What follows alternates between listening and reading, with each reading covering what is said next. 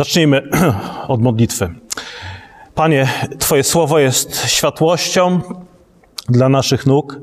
Dzięki niemu wiemy, w którą stronę mamy podążać, ale prosimy Cię, aby ono świeciło nie tylko blisko nas, ale też, żeby Twoje słowo świeciło w nas, tak aby nasze serca pragnęły podążać ścieżkami sprawiedliwości, ścieżkami Chrystusa.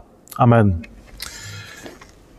Tydzień temu mówiliśmy o tym, że ważną częścią tego, kim jesteśmy, częścią naszej tożsamości jest droga, którą przeszliśmy i Boże działanie w naszym życiu, to w jaki sposób Bóg prowadził nas do miejsca, w którym jesteś teraz. Dlatego w Piśmie Świętym wielokrotnie Bóg mówi nam, Bóg mówi do swojego ludu, abyśmy nie zapominali Jego dzieł, abyśmy nie zapominali, jak On działa, jak nas prowadzi, a w związku z tym nie zapominali o tym, kim jesteś teraz.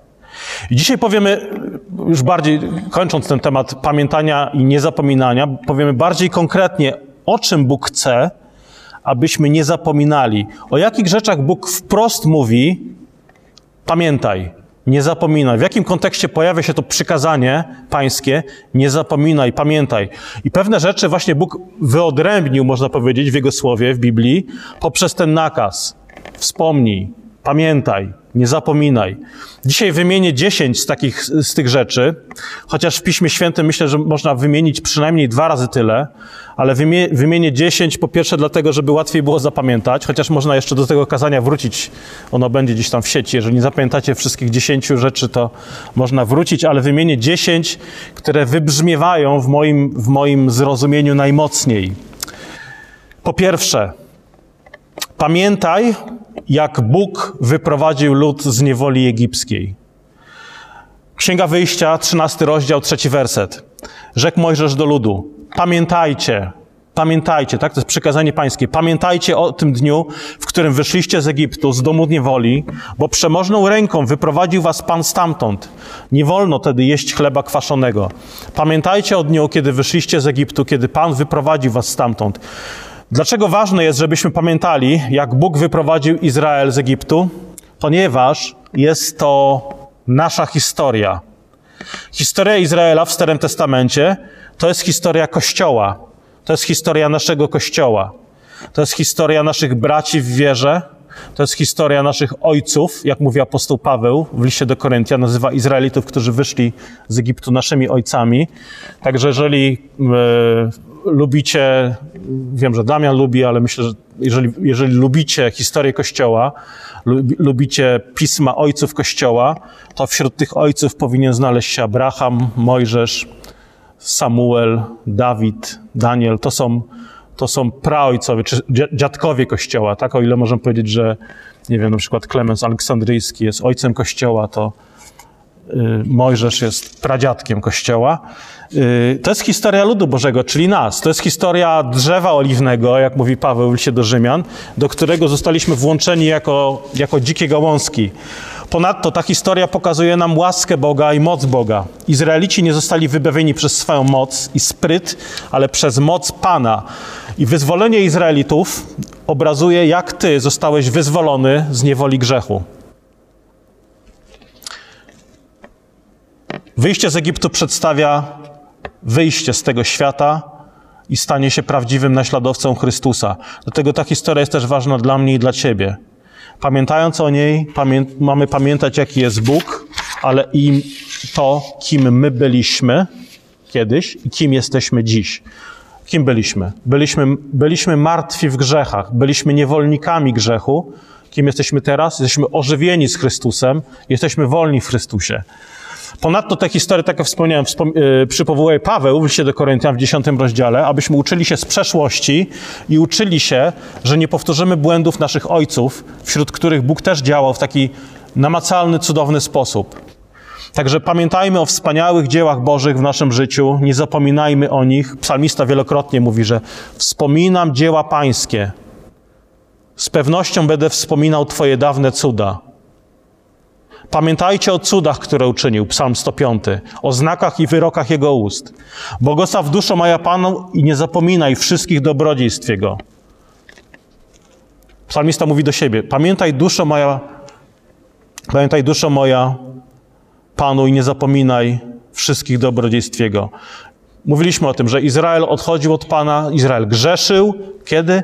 Wtedy, kiedy zapominali, kiedy nie pamiętali o Jego działaniu, Jego cudach. Pamiętaj o tym, skąd masz jedzenie. Pamiętaj o tym, skąd masz dach, skąd masz rodzinę, zdrowie, życie. Pamiętaj, jak, jak, jak to się dzieje, że nadal żyjesz, że, że nie znajdujesz się w życiowym bagnie. Nie zapominaj, że Bóg jest dobry dla ciebie. Nie tylko Bóg jest dobry w ogólności. Bóg jest dobry konkretnie dla ciebie. Wspominaj Boże dzieła w Biblii i wspominaj Boże dzieła w swoim życiu. Po drugie, druga, drugi nakaz pamięta, dotyczący pamiętania. Pamiętaj o dniu szabatu, aby go święcić. Księga Wyjścia, 20 rozdział, 8 werset. Także, także tam też pojawia się nakaz pamiętaj. To, to, jest jedyne przykazanie, gdzie Bóg mówi pamiętaj. Nie mówi pamiętaj, abyś nie zabijał, pamiętaj, abyś nie cudzołożył, ale mówi pamiętaj o dniu szabatu, aby go święcić. Także wśród przykazań Bożych to, które zaczyna się od słowa pamiętaj, paradoksalnie dosyć często jest zapominane. Bóg mówi pamiętaj, a my często zapominamy o tym, o czym Bóg mówi pamiętaj. Dzień szabatu jest znakiem pomiędzy Bogiem a Jego ludem. Przed przyjściem Chrystusa na świat, szabat, szabat przypominał ludowi Bożemu o stworzeniu świata w sześć dni i konieczności odpoczynku siódmego dnia na wzór Pana Boga. Przypominał także o ocaleniu z Egiptu, o wyjściu z niewoli. Ale był zapowiedzią, był, był cieniem, jak wszystkie święta, uroczyste dni przed narodzeniem Jezusa, był cieniem i zapowiedzią dzieła Chrystusa. Dlatego na przykazanie o szabacie musimy, jak na całą Biblię, spojrzeć chrystocentrycznie. Dzień Pański po przyjściu Jezusa, po narodzeniu Jezusa, wskazuje nie na stare stworzenie, stworzenie świata, ale na nowe stworzenie stworzenie do nowego życia wraz z Nim i na ocalenie z niewoli, nie egipskiej, ale niewoli grzechu. Dlatego tydzień zaczynamy, a nie kończymy w Nowym Przymierzu od Dnia Pańskiego. Zmartwychwstanie Jezusa jest początkiem nowego stworzenia. Jezus jest pierworodnym z umarłych, jest pierwszym spośród umarłych. Jezus zmartwychwstał w pierwszy dzień tygodnia, dlatego Kościół z, z, tego powodu od samego początku, już w Piśmie Świętym widzimy ten pewien wzorzec, który chodził do Kościoła, jeśli chodzi o dzień spotkań, dzień łamania chleba wokół stołu pańskiego, dzień nabożeństw pierwotnego Kościoła, właśnie w niedzielę, pierwszego dnia po szabacie. Czyli Bóg mówi, pamiętaj, pamiętaj o, pamiętaj o szabacie, pamiętaj o dniu pańskim, pamiętaj, pamiętaj o nabożeństwie, pamiętaj o Kościele, pamiętaj, by odpocząć w ten dzień i cieszyć się, cieszyć się wspólnotą, rodziną, owocami swojej pracy. W centrum tego dnia stoi oczywiście Pan Bóg i sytość, radość, pokój, którymi możesz się cieszyć. Szabat przypomina, że wszyscy potrzebujemy odpoczynku, że nasze życie jest czymś więcej niż tylko codzienną walką o utrzymanie. Nasze życie nie sprowadza się tylko do pracy, doczesnych celów. Jak mówi Psalm 127, Bóg nawet we śnie obdarza umiłowanego. Także ten, ta, ta niedzielna radość, ten niedzielny odpoczynek jest w jakimś sensie też miarą naszej, naszej, naszej wiary i zaufania Bogu, że ja nie muszę non-stop pracować, nie muszę non-stop się stresować, nie muszę siedem dni w tygodniu myśleć o pracy, mogę odpocząć, mogę zaufać Bogu, że On, nawet kiedy będę spał, będzie mi błogosławił. Trzecia rzecz. Pamiętaj o źródle naszych błogosławieństw, o źródle swoich, swoich błogosławieństw. Księga Powtórzonego Prawa 8:18. Pamiętaj, że to Pan, Bóg Twój, daje Ci siłę do zdobywania bogactwa, aby potwierdzić swoje przymierze, które poprzysiąg swoim ojcom, jak to się dziś okazuje. Pamiętaj, że to Bóg daje Ci siłę do zdobywania bogactwa. Kiedy wszystko jest w porządku w naszym życiu, to bardzo łatwo jest zapomnieć o Bogu.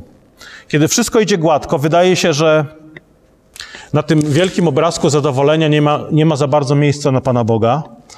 I jako chrześcijanie musimy zawsze pamiętać, że Bóg jest źródłem wszystkich naszych błogosławieństw.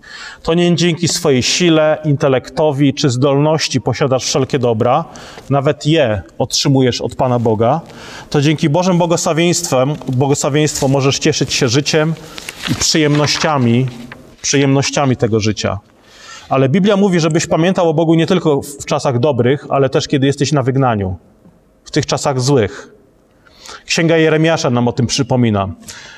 51 rozdział, 50 werset. Wy ocaleni od jego miecza, uchodźcie, a nie zatrzymujcie się. Pamiętajcie o Panu na obczyźnie, a Jeruzalem miejcie w sercu. Pamiętajcie o Panu na obczyźnie. Daniel i jego przyjaciele, będąc na obczyźnie, będąc w niewoli babilońskiej, pamiętali, kim jest Bóg, ale też pamiętali o tym, kim oni są. Jesteśmy sługami Boga. Pewnych rzeczy nie będziemy robili, do których zmuszają nas Babilończycy.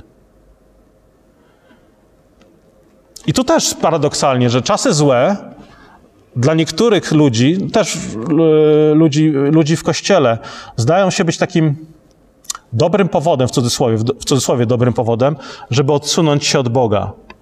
I czasami jest taka pokusa, że musimy wyprostować pewne sprawy sami, o własnych siłach, a kiedy to zrobimy, kiedy już pewne sprawy i problemy sobie wyprostujemy, to wtedy wrócimy do Boga, wtedy wrócimy do Kościoła, wrócimy do modlitwy, wrócimy do posłuszeństwa Panu Bogu. Ale Pismo Święte mówi, że nawet z dala od ojczyzny, na wygnaniu, w niewoli, w czasach trudnych, pamiętaj o Panu. Przestrzegaj przykazań, bądź wierny, kochaj bliźniego, mimo okoliczności wokół ciebie. Szukaj Bożego prowadzenia i mądrości.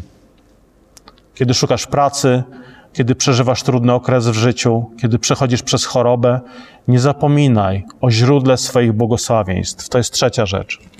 Czwarta, to są słowa naszego Pana Jezusa Chrystusa z Ewangelii Łukasza 17:32. Wspomnijcie, czy pamiętajcie o żonie Lota. Wspomnijcie żonę Lota. To jest czwarty, czwarta rzecz. Słuchajcie, musicie, musimy pamiętać o żonie Lota. Może nawet bardziej niż o Locie. Nasz Pan nauczał, że mamy pamiętać o żonie Lota. Kim była żona Lota? Dlaczego mamy o niej pamiętać? Żona Lota mieszkała wraz z mężem i rodziną y, w bezbożnej Sodomie. Kiedy Bóg ich wyprowadzał z tego miasta, nakazał, żeby nie oglądali się za siebie. Żona Lota nie, y, nie usłuchała Bożego nakazu i obejrzała się. Została, Bóg, Bóg y, uczynił z niej słup soli. Być może obejrzała się dlatego, że nie mogła znieść myśli, że opuszczają, muszą opuścić miasto, w którym długo żyli, które może pokochała. Być może pomyślała o swoich krewnych, jakichś dalszych krewnych, których musiała zostawić w tyle. Może pomyślała o domu, który muszą zostawić, o majątku, który muszą pozostawić w Sodomie. I to bez, bez względu na powód zrobiła coś, czego Bóg zabronił. Czyli Lot i jego rodzina stare życie mieli zostawić za sobą. Żona Lota stała się w Biblii pamiątką tego, co się dzieje z ludźmi, którzy non-stop oglądają się za siebie, którzy patrzą wstecz i tęsknią za starym życiem, myślą o tym, co by było gdyby. Co by, może gdybym pozostał jednak, może gdybym się jednak nie nawrócił, może gdybym nie związał się z Kościołem, yy, może gdybym nie był chrześcijaninem, Żona Lota jest pamiątką czy ostrzeżeniem dla tych, którzy nie idą naprzód, dla tych, których coś tam powstrzymuje, jakieś myśli o przeszłości i dawnym życiu, jakaś tęsknota za tym, co utraciliśmy. Będąc chrześcijaninem, nie myśl o rzeczach, które mogą spowolnić Twoje pielgrzymowanie. Żona Luta uczy nas, że nasze lojalności nie mogą być podzielone. Służymy jednemu Bogu i tylko Jemu. Nasza lojalność wobec rodziny, kościoła, państwa, społeczności, których częścią jesteśmy, wszystkie te lojalności wynikają z tego, że powinniśmy być lojalni Bogu. Czyli nasza lojalność na przykład wobec państwa powinna być podporządkowana Bogu. To samo Twoja lojalność wobec kościoła czy rodziny. Twoja wierność wobec tych wspólnot nie powinna stawać się konkurencją dla Pana Boga. Ale w każdej z tych trzech sfer mamy też tutaj do czynienia z pewnymi niebezpieczeństwami. Tak zdarza się, że na przykład państwo stawia siebie w miejsce Pana Boga, mówiąc, co możesz, a czego nie możesz. E, do pewnych rzeczy oczywiście państwo jest, ma kompetencje, żeby to, to robić, ale nie ma kompetencji, żeby, żeby decydować, czy możesz oddychać świeżym powietrzem w ferie. Zdarza się, że państwo stawia siebie w miejsce Boga, obiecując dobrobyt, bezpieczeństwo, zapowierzenie cesarzowi naszych ciał, umysłów i dusz. I kiedy państwo wymaga na przykład taki oczywisty sposób nieposłuszeństwa wobec Boga, po prostu łamie Boże przykazania. Nasza odpowiedź brzmi: Boga należy słuchać bardziej niż ludzi. Zdarza się, że Kościół, to jest, to jest dramatyczna rzecz, że nawet Kościół stawia siebie w miejsce Pana Boga, że Kościół odciąga od Boga, stawiając siebie w miejsce Chrystusa, nauczając ludzkich nauk zamiast Bożych, albo utożsamiając posłuszeństwo Kościołowi we wszystkim z posłuszeństwem Bogu.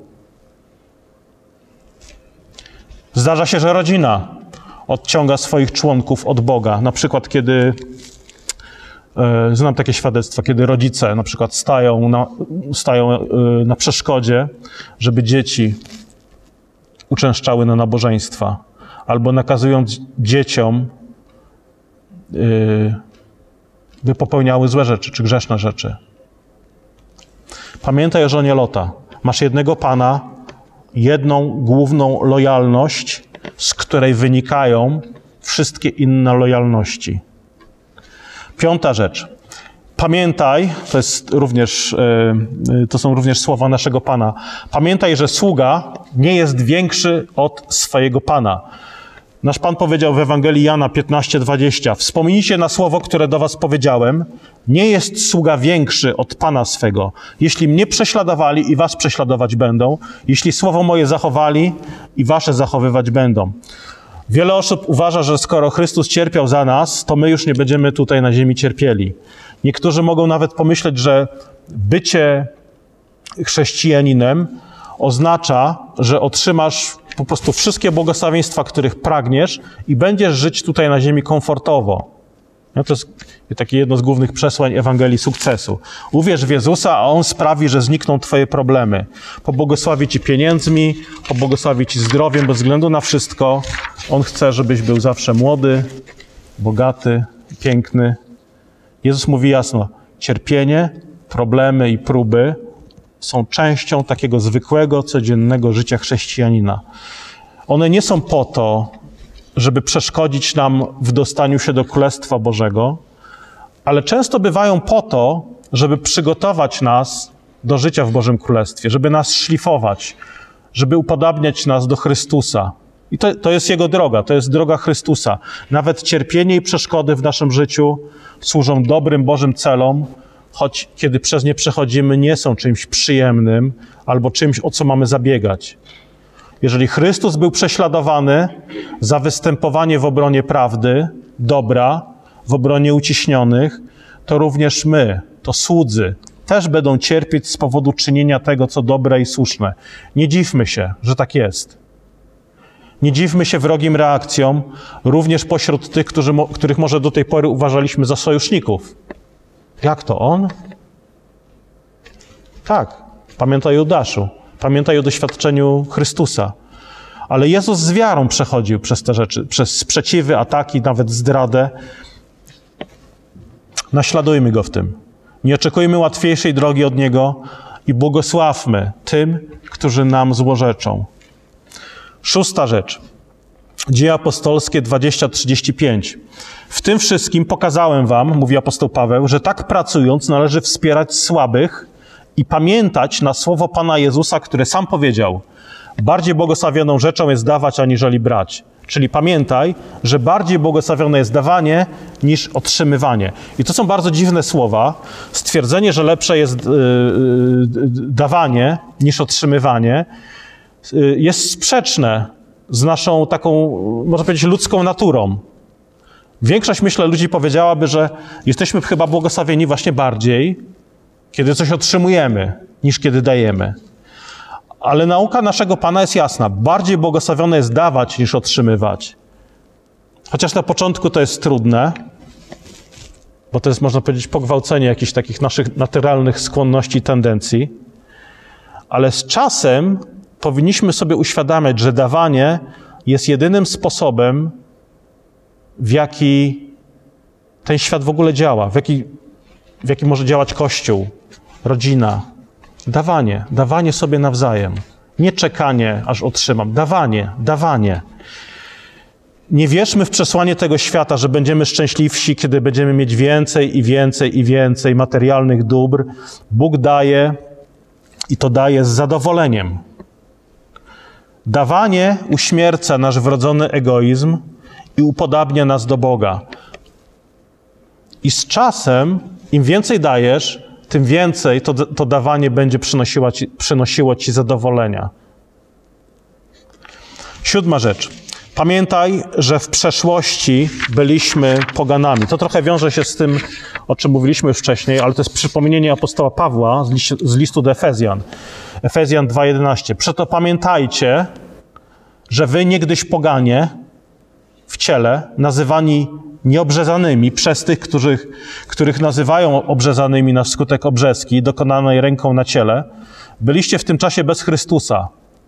Czyli pamiętajcie, byliście dalece od Chrystusa, byliście dalece od społeczności izraelskiej i obcy przymierzom, zawierającym obietnicy, nie mający nadziei, bez Boga na świecie. Tacy byliście. Ale teraz wy, czyli dalej pamiętajcie, którzy niegdyś byliście dalecy, staliście się w Chrystusie Jezusie bliscy przez krew Chrystusowym, Chrystusową. W Starym Przymierzu poganie, w przeciwieństwie do Żydów, byli, można powiedzieć, wyjątkiem w społeczności ludu Bożego. Oczywiście Bóg przed poganami nie zamykał drzwi. Mamy też pewne wyjątki też y, wśród, wśród wierzących pogan y, w Starym Przymierzu, ale głównymi uczestnikami przymierza byli Żydzi. My, poganie, my, nie Żydzi, byliśmy dalecy. Byliśmy bez Chrystusa, obcy przymierzom, bez nadziei, bez Boga na świecie. I Paweł mówi, że mamy o tym pamiętać, że tacy byliśmy. Dlaczego? Abyśmy uświadomili sobie to i docenili, co się wydarzyło. Co się wydarzyło w Twoim życiu? Wydarzyło się to, że jesteś teraz bliski Chrystusowi. Zostałeś, w, zostałeś wszczepiony do Izraela, do ludu Bożego. Stałeś się dziedzicem obietnic, które Bóg dał naszym ojcom w Starym Testamencie. Mając wiarę Abrahama, jesteś zjednoczony z jego potomkiem, z Chrystusem. W Chrystusie dołączyłeś do historii, którą Bóg zaczął opowiadać na długo, długo, długo przed naszym pojawieniem się. Jesteś częścią duchowego rodowodu, którego, w którym masz ojca Abrahama, Mojżesza, Izaaka, Jakuba. To są twoi dziadkowie, dziadkowie w wierze. To jest niesamowita rzecz, że to jest to jest historia Twojej rodziny. Kiedy czytasz Stary Testament, o, to, jest, to jest kronika mojej rodziny, to jest kronika rodzinna. Bóg Cię wszczepił. Byłeś daleko. Bóg Cię dołączył. Masz dziadka Abrahama. I ta pamięć powinna nam uświadamiać też, jak to było, jak to było potworne żyć bez Boga, bez nadziei, jak mówi Paweł. Możemy jeszcze bardziej docenić, co to znaczy nazywać się dziećmi naszego niebieskiego Ojca. Ósma rzecz. Pamiętaj o tych, którzy cierpią wśród nas. List do Hebrajczyków 13:3. Pamiętajcie o więźniach, jakbyście współwięźniami byli, o uciskanych, skoro, skoro również sami w ciele jesteście. Pamiętajcie o więźniach, jakbyście współwięźniami byli. Pamiętajmy o tych, którzy zostali uwięzieni, szczególnie za przestępstwa, których nie popełnili. Pamiętajmy o tych, którzy są niesprawiedliwie traktowani. Pamiętajmy o prześladowanych braciach i siostrach. Naszym obowiązkiem jest wstawiać się za prawami pokrzywdzonych, ale też nieść nadzieję, nieść Ewangelię tym, którzy zostali sprawiedliwie wtrąceni do więzienia. Nie mówimy, niech oprawcy się nawrócą, to wtedy sami pozostawią tych, którzy są ciemiężemi. Oczywiście fajnie było, gdyby się nawrócili, ale nie możemy czekać na to. Mówimy raczej, nie wolno wam krzywdzić niewinnych. Nie wolno. Powinniśmy wstawiać się teraz, dziś, za niewinnymi, za więźniami, za e, niesprawiedliwie traktowanymi, Powinniśmy modlić się o krzywdzonych, niesprawiedliwie, o więzionych, o prześladowanych, w miarę możliwości też nieść im pociechę, ulgę, mieć kontakt. Są też różne służby wśród wierzących, jeśli chodzi na przykład o służbę wśród więźniów. Jeżeli masz taką możliwość, korzystaj z niej, módlmy się Módlmy się o nich, ale też módlmy się o nawrócenie ciemiężców, o Boży Sąd nad ciemiężcami lub ich nawrócenie po prostu, odwrócenie, przemianę ich serca, przemianę ich umysłów. Róbmy co w naszej mocy, żeby nieść ludziom ulgę. Bóg chce, żebyśmy się modlili o prześladowanych, o chorych, o samotnych. Wzywajmy władzę. Piszmy listy, na, na, na, ile no, listy mam, wciąż możemy pisać. Wzywajmy publicznie, możemy publicznie też wzywać władzę jako Kościół, by nie powstrzymywały się przed niesieniem ulgi, na przykład w cierpieniu, w cierpieniu chorych, by nie izolowały od siebie też zdrowych ludzi. Tak łatwo nam zapominać wtedy o, o ludziach, którzy, którzy, którzy cierpią w odosobnieniu, w więzieniu, w szpitalu, w, w hospicjach, w sierocińcach. Odwiedzajmy chorych, nieśmy wsparcie i nadzieję skazanym, wzywajmy do nawrócenia tych, którzy powstrzymują służbę miłosierdzia. Przedostatnia rzecz. Nie zapominaj o dobrodziejstwach, które masz od Boga. Psalm 103, werset drugi. Błogosław duszo moja Panu i nie zapominaj wszystkich dobrodziejstw Jego. I potem psalmista wymienia, jakie to są dobrodziejstwa. On odpuszcza wszystkie winy Twoje, leczy wszystkie choroby Twoje. On ratuje od zgoby życie Twoje. On wieńczy Cię łaską i litością. On nasyca dobrem życie Twoje, tak iż odnawia się jak u orła młodość Twoja. Yy... Niektórzy uważają, że podążanie za Bogiem oznacza odebranie im wolności i uniemożliwienie robienia tego, co mi się podoba. Inni myślą, że jeżeli podążasz za Bogiem, to musisz porzucić rzeczy przyjemne, rzeczy dobre, rzeczy, rzeczy, które przynoszą ci radość w tym doczesnym życiu. Nic nie jest bardziej dalekie od prawdy. Życie blisko Boga przynosi mnóstwo błogosławieństw, nie tylko w wymiarze wiecznym, ale też w wymiarze doczesnym. I tutaj Psalm 103 wymienia niektóre z nich. Mówi o przyjemności płynącej z życia blisko Boga tu na ziemi. I zobaczcie, obejmują one przebaczenie naszych win, uzdrowienie naszych chorób, odkupienie naszego życia od zniszczenia, uratowanie naszego życia od, można powiedzieć, samozniszczenia, wypełnienie naszego życia sytością i miłosierdziem, dobrymi rzeczami, odnowienie naszej siły. Także wiara nie polega na byciu takim, oj, takim biednym, skutym łańcuchami niewolnikiem, któremu podstawiono miskę z soczystymi owocami pod nos, a potem odsunięto ją, żebyś tylko sobie powąchał i pomyślał sobie, jak wiele tracisz, skoro jesteś wierzący. Nie, jest odwrotnie. Wiara to jest prawdziwa radość, właśnie z, z owoców, to jest y, z doczesnych rzeczy, spożywanie ich z dziękczynną modlitwą. Człowiek wierzący doświadcza przyjemności, których nie zna świat. Jest to przyjemność trwała, która nie mija. To jest przyjemność płynąca z więzi z Bogiem, dzięki której możemy cieszyć się wszystkim innym.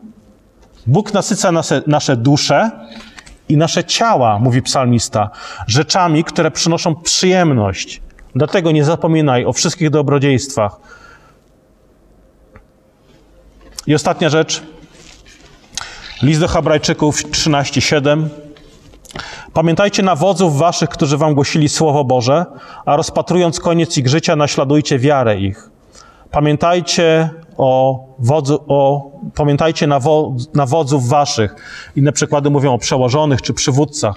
Pamiętajcie o, y, pamiętajcie o, o postaciach, o wierzących ludziach z historii Kościoła. Pamiętajcie o męczennikach, którzy byli wierni Bogu do samego końca. Pamiętajcie o tych w Kościele, którzy, którzy mogą być dla nas e, wzorem do naśladowania. Pamiętajcie o tych, którzy byli przed wami i tych, którzy pielgrzymują z wami, głosząc wam Słowo Boże. Nikt z nas nie jest, słuchajcie, samowystarczalny. Oczywiście naszym tym głównym wzorem do naśladowania jest nasz Pan Jezus Chrystus, ale nawet apostoł Paweł mówi: Bądźcie naśladowcami moimi w takim stopniu, w jakim ja jestem naśladowcą Jezusa. I Biblia przedstawia, y, przedstawia nam listę bohaterów wiary, chociażby w liście do Hebrajczyków, 11 rozdział. Mamy listę świętych, którzy powinni być dla nas wzorem. I każdy z nas, myślę, że powinien mieć jakieś ziemskie autorytety z historii czy współczesności, dlatego że uczymy się przez słuchanie Słowa Bożego, ale też uczymy się przez naśladowanie tych, którzy to Słowo Boże wprowadzali lub wprowadzają w życie, tych, którzy, szczególnie tych, którzy dotrwali, dotrwali biegu. Jozue uczył się od Mojżesza. Elizeusz uczył się od Eliasza. Samuel uczył się, przepraszam, e, Salomon uczył się od Dawida. Tymoteusz uczył się od Pawła. Apostołowie uczyli się od Jezusa. Staraj się też być naśladowcą tych, których uważasz za jakiś wzór do naśladowania, tutaj w wymiarze doczesnym. Ale też z drugiej strony, staraj się również być tym, na którym mogą się wzorować inni. Młodsi od ciebie, młodsi w wierze, twoje dzieci. Podsumowując, pamiętajmy, to jest Boże przykazanie. Pamiętaj, pamiętaj. Nie zapominaj. To jest, to, to jest czasownik w trybie rozkazującym. To jest Boże przykazanie. I nie chodzi tutaj o taką skrupulatną, e, taką chorobliwą skrupulatność. Tak, Bóg, tak to się mówi, że Bóg jest perfekcyjny, ale nie jest perfekcjonistą. Także nie, myśl, nie, nie, martw się, jeżeli w czymś nie jesteś doskonały, chociażby w tych rzeczach, które tutaj wymieniliśmy. Jeżeli nie pamiętasz wszystkiego co do Joty, nie o to chodzi. Nie wszystkie z tych właśnie dziesięciu biblijnych rad zapamiętasz po jednym kazaniu. I kiedy wymieniamy te 10 rzeczy, o których Bóg chce, abyśmy pamiętali w 2021 roku, to słuchajcie, ja tutaj tu nie mówiliśmy o żadnych moich wizjach, nie mówiliśmy o 10 objawieniach, o czym mamy pamiętać w tym nowym roku. Jest to 10 przykładowych rzeczy, które są niezmienne w obecnym roku i każdym kolejnym. Starajmy się do nich wracać, nie zapominać o nich, jeżeli chcemy ten rok przeżyć w dobry, w Boży sposób. Pomódlmy się. Ojcze, dziękujemy Tobie za przypominanie. Panie, wyznajemy, że często też w naszej ludzkiej ułomności, często właśnie w tej naszej rebelii zapominamy, stawiając ponad Twoje sprawy jakiekolwiek inne. Panie, daj, abyśmy mieli właśnie tą jedną główną lojalność wobec Ciebie, aby wszystkie nasze inne odpowiedzialności i wierności były poddane Tobie i wynikały z wierności Tobie. Dziękujemy Tobie za wszelkie przypomnienie też dobrych rzeczy, które stanowią dla nas życie, umocnienie i zachętę. Prosimy Cię, abyśmy nie zapominali o Twojej dobrodziejstwie, o uciśnionych, abyśmy nie zapominali, że ważniejszą rzeczą jest y, dawanie niż branie, abyśmy nie zapominali o Dniu Świętym, o wszystkich innych rzecz, rzeczach, do których Ty, Panie, nas zachęcasz i wzywasz. Prosimy Cię o wszelkie umocnienie, siłę, wytrwanie i pamiętanie o Tobie, o naszych braciach, siostrach, o wszelkich Twoich dobrodziejstwach. Amen.